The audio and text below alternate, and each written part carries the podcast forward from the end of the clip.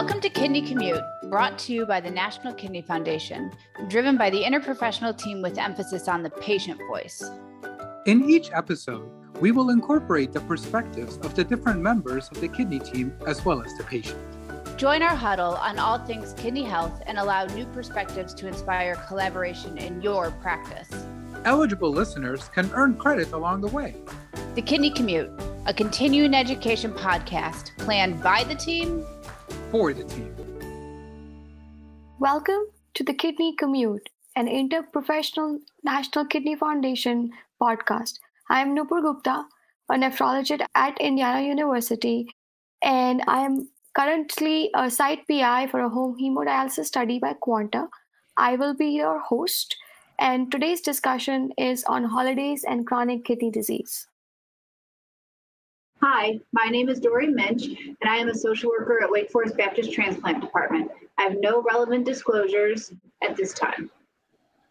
Hi, my name is Beth Shanneman. I'm a dietitian at Northwest Kidney Centers in Seattle, and I have no relevant disclosures at this time. Hi, my name is Kendria Dinsmore. I'm a patient advocate from Illinois. I spent 13 years on dialysis and I'm two years post transplant. So we have our patient, Kendria. Kendria, what are your top challenges you face during the holiday season? Hi, I would say most of the time my um, challenges or when traveling is getting prepared to travel. So making sure doctor's appointments are in line and medicine is in line and all my prescriptions have been filled.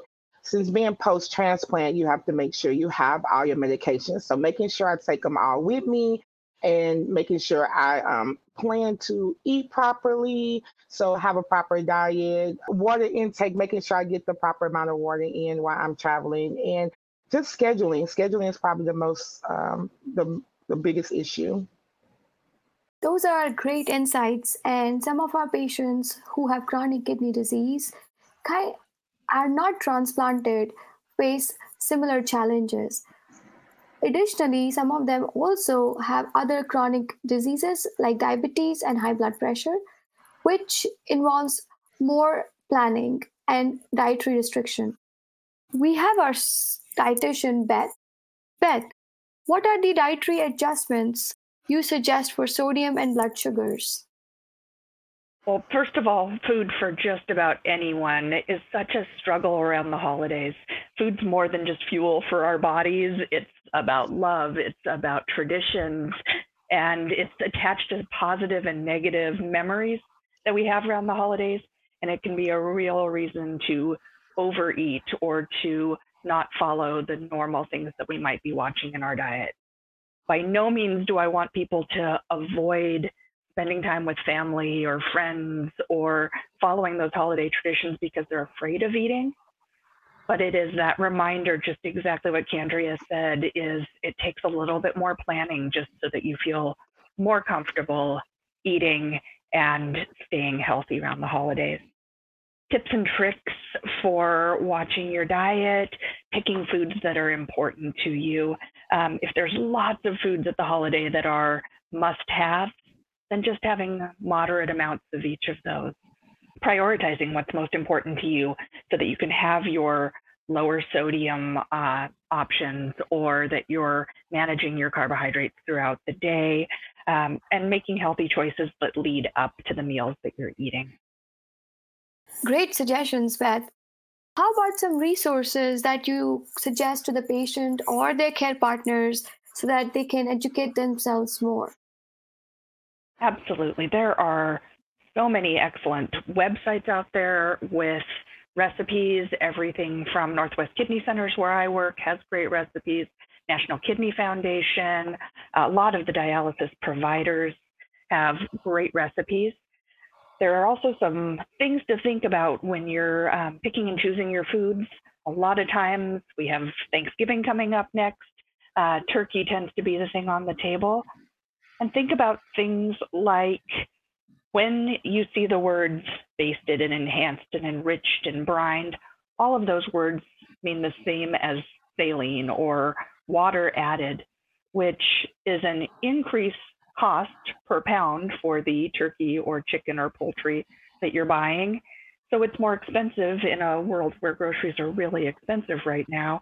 But in addition, if you can have a fresh turkey or fresh poultry, then it doesn't have that water added uh, and that salt added that's going to make the holidays a little bit harder, um, make you thirstier, make your blood pressure go up. Turkey is a great food. It's uh, it's a good protein food, um, and being mindful of where your protein goals are for for the holidays as well. The other the other big one to talk about is uh, when you're at holiday events. There's lots of foods on buffets. There's lots of charcuterie boards and things like that that are a sneaky way that um, carbs and sodium get into us. It's hard to know how much you're eating if you're grazing. So being mindful of your choices, get a plate, put what you're going to eat on the plate, and then walk away and socialize with family and friends. Great insights. I uh, also learned something about my diet habits. Dory, what are the challenges as a social worker you see that patients face during the holiday season? So, holidays can be a really hard time for anybody with a chronic illness, um, especially somebody with a chronic illness that has dietary restrictions. Holidays can remind people of happier times when they didn't have to think about their health and when they didn't feel that everybody was looking at them and, and thinking about their health and thinking that they were sick or, or being worried about. Um, trying, you know, as Beth was saying, trying to avoid eating those holiday foods, um, maybe not having time for shopping because you're feeling fatigued or or you have to fit in a nap before you can get up for that Black Friday shopping during Thanksgiving can be really overwhelming when you're thinking about um, trying to reframe the way that you used to be able to engage with your family. Some people may resent that they have this chronic illness you know during during the holiday season and having to deal with chronic kidney disease and may even have some knowledge about what it may look like if they ever have to go on dialysis or transplant and, and fear the future and, and the fear of the time burden related to those treatment options. We, we try to encourage people that the, the better that they can eat, the more rest that they can get, the better physiologically that they will feel, which will impact their emotional health in a, in a positive manner also financial constraints during the holidays. If, if people aren't feeling well and as they progress through their chronic kidney disease stages, some people aren't able to work up until they get on dialysis or, or have a transplant because they're not feeling well enough to do so. And so transitioning from a, a regular paycheck, if they had it, to a reduced paycheck or even a disability check can be really difficult during the holidays when they're wanting to purchase gifts or travel to visit families and just not financially have the time to do that. I've seen people withdraw from family functions or, or holiday parties with friends because they don't have the financial means to bring a dish to pass or a gift for a friend and, and they can have those feelings of isolation and loneliness because they they physically have removed themselves from the situation. When in all reality i think that most people would just love to have the person there and healthy enough to enjoy the time with them. And that leads me to some feelings of loneliness and isolation during the holidays a lot of people with kidney disease, it's an invisible disease for many people, especially if you're not on dialysis or having had a transplant and your family doesn't know that you have it. I've encountered a lot of patients that don't reveal the fact that they have kidney disease to their loved ones and family members. And so, you know, trying to make good food choices and make good fluid choices while not bringing attention to themselves can lead them to really feel isolated and alone in that or you know if they don't have the money to travel and they know their family has a big thanksgiving or a big holiday party and, and they're not able to attend that you know those feelings of isolation can be really really overpowering. I encourage all of my patients to speak their feelings and speak their fears. When we can put words to our emotions we can take a lot of power away from those emotions. Eat well and and eat and, and sleep well. Uh, maybe fill up before you get there so that you're not having to eat as much when you're there and you don't have to make excuses for it. You know make some good uh, food choices at home. You know looking at setting realistic goals for yourself. Look at you know what you've eaten in the few days before the holidays. If you really want a piece of grandma's pumpkin pie like how can i fit that into my diet? Well i need to keep you know these food items out of my diet for a couple days before or you know make sure that my blood sugar control is in good range so that i can eat things like that better. It's it's a bit about planning ahead and it's a bit about just giving yourself permission to feel what you may feel during the holidays so that it doesn't, you know, become so overpowering to you. Yeah, we do, as a physician, we do have patients express those feelings and discuss with us that how lonely they are feeling and they're scared. They may end up on dialysis, they overdo. So, as Dory, you said, we do have patients who feel the fear of isolation, and some of them are even scared that they may end up on dialysis during the holiday season. So I think the suggestions you made that voicing the fears is probably the best strategy to help them with their um, feelings. So switching gears, as Kendria mentioned, travel is a and planning for travel is an essential part of the holiday season. Dory, what would be your suggestions to the patient? So there's a couple different ways that people travel, right? Uh, usually probably a plane or driving. We know food on the road, food in an airport may not be the best food choices during the holiday season, especially as you're engaging in a meal that's moderately unhealthy for anybody. So packing snacks um, that you know that are healthy, that you don't feel like you have to have a quick bite as you're running through the airport. Making sure that you're aware of your fluid restriction and even bringing an empty water bottle if you're flying so that you can keep track of how much fluid that you are drinking. Plan in advance wherever you're going. Identify a local pharmacy that's there in case you run out of a medicine or in case you leave a medicine at home your patients can actually have a prescription transferred from pharmacy to pharmacy without even having to contact the doctor's office. If the med is too early to refill and there's an insurance issue, they can use some of those pharmacy discount cards. Um, Good RX, Savings RX, there's some really, really great ones out there that can bring down the cost, and maybe they just need, you know, a week or two supply. So making sure that your patients have identified a pharmacy, that they're aware of any limited pharmacy hours, uh, make sure they're aware of a, a healthcare facility or a hospital.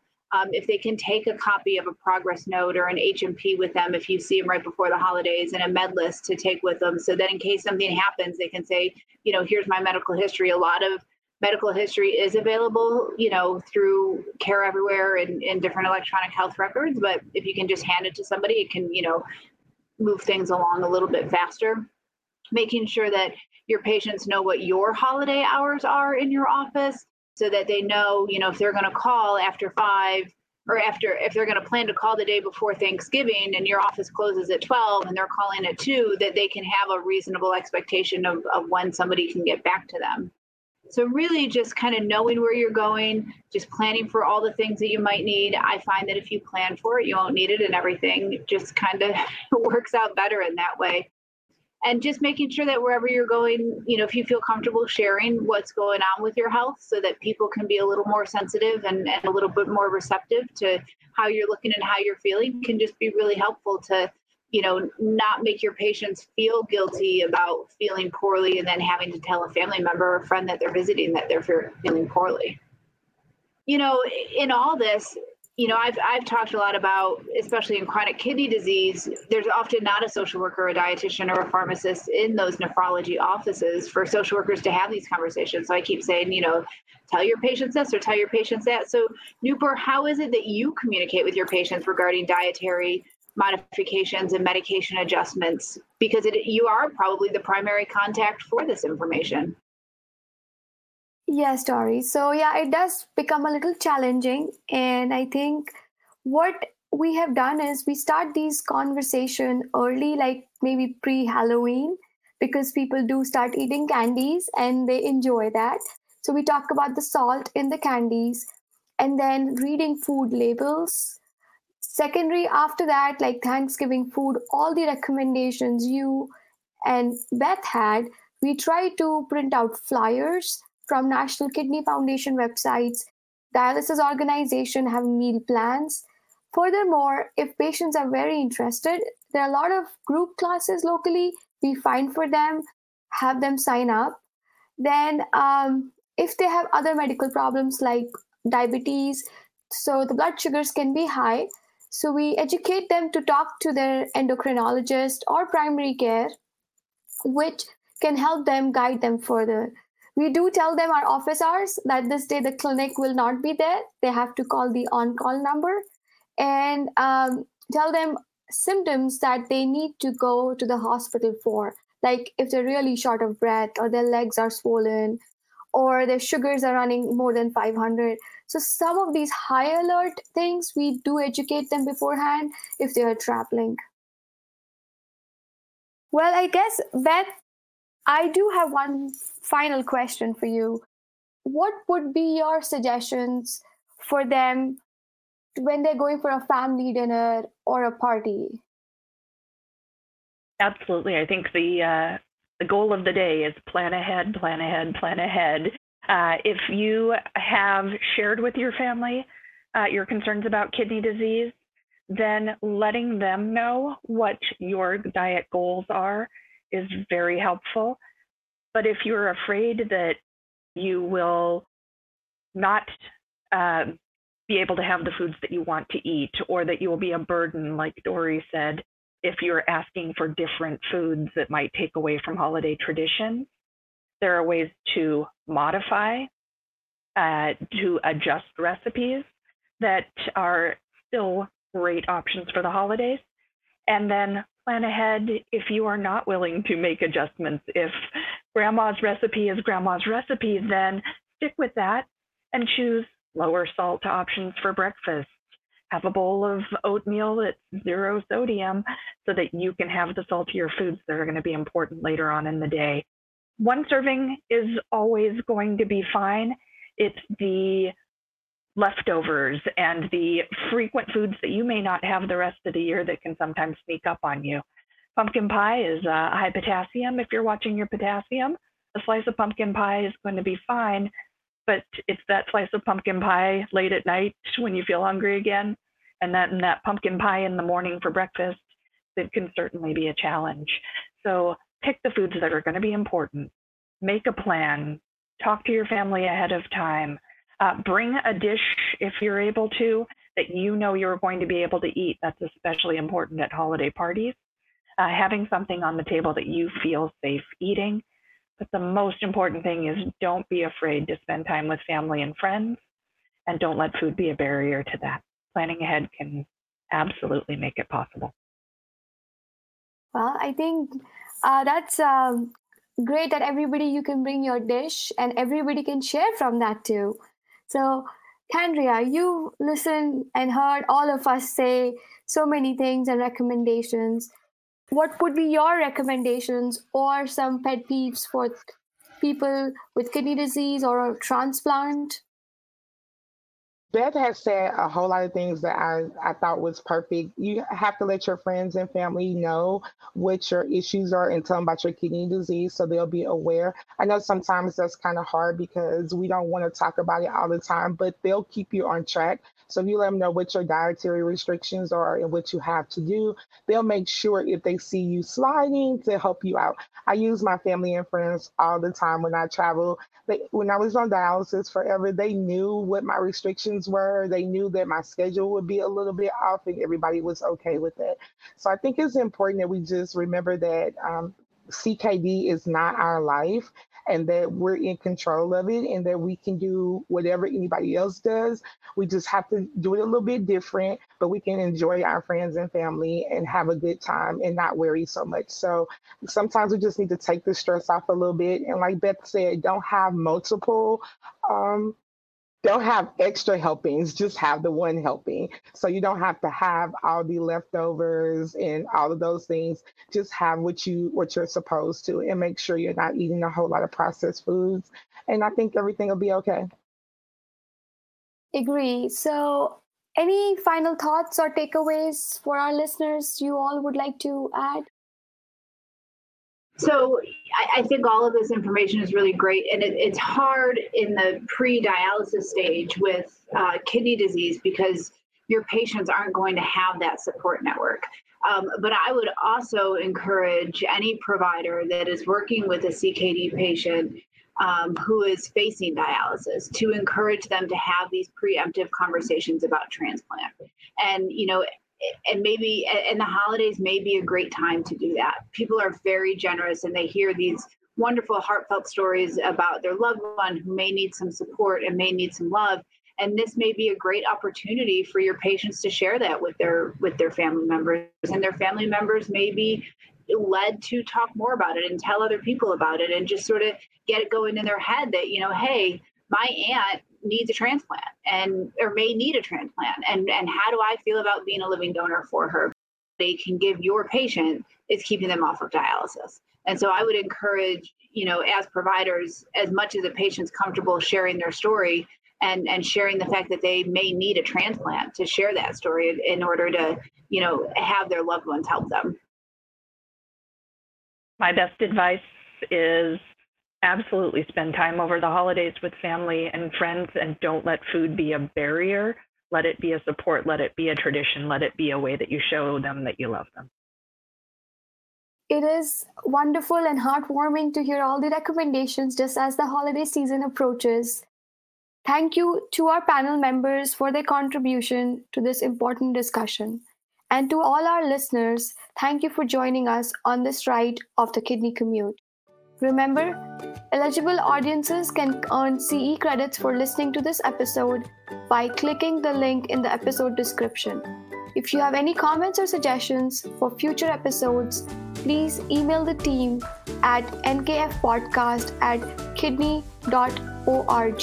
Stay tuned for future huddles, and in the meantime, continue to let new perspectives inspire your practice.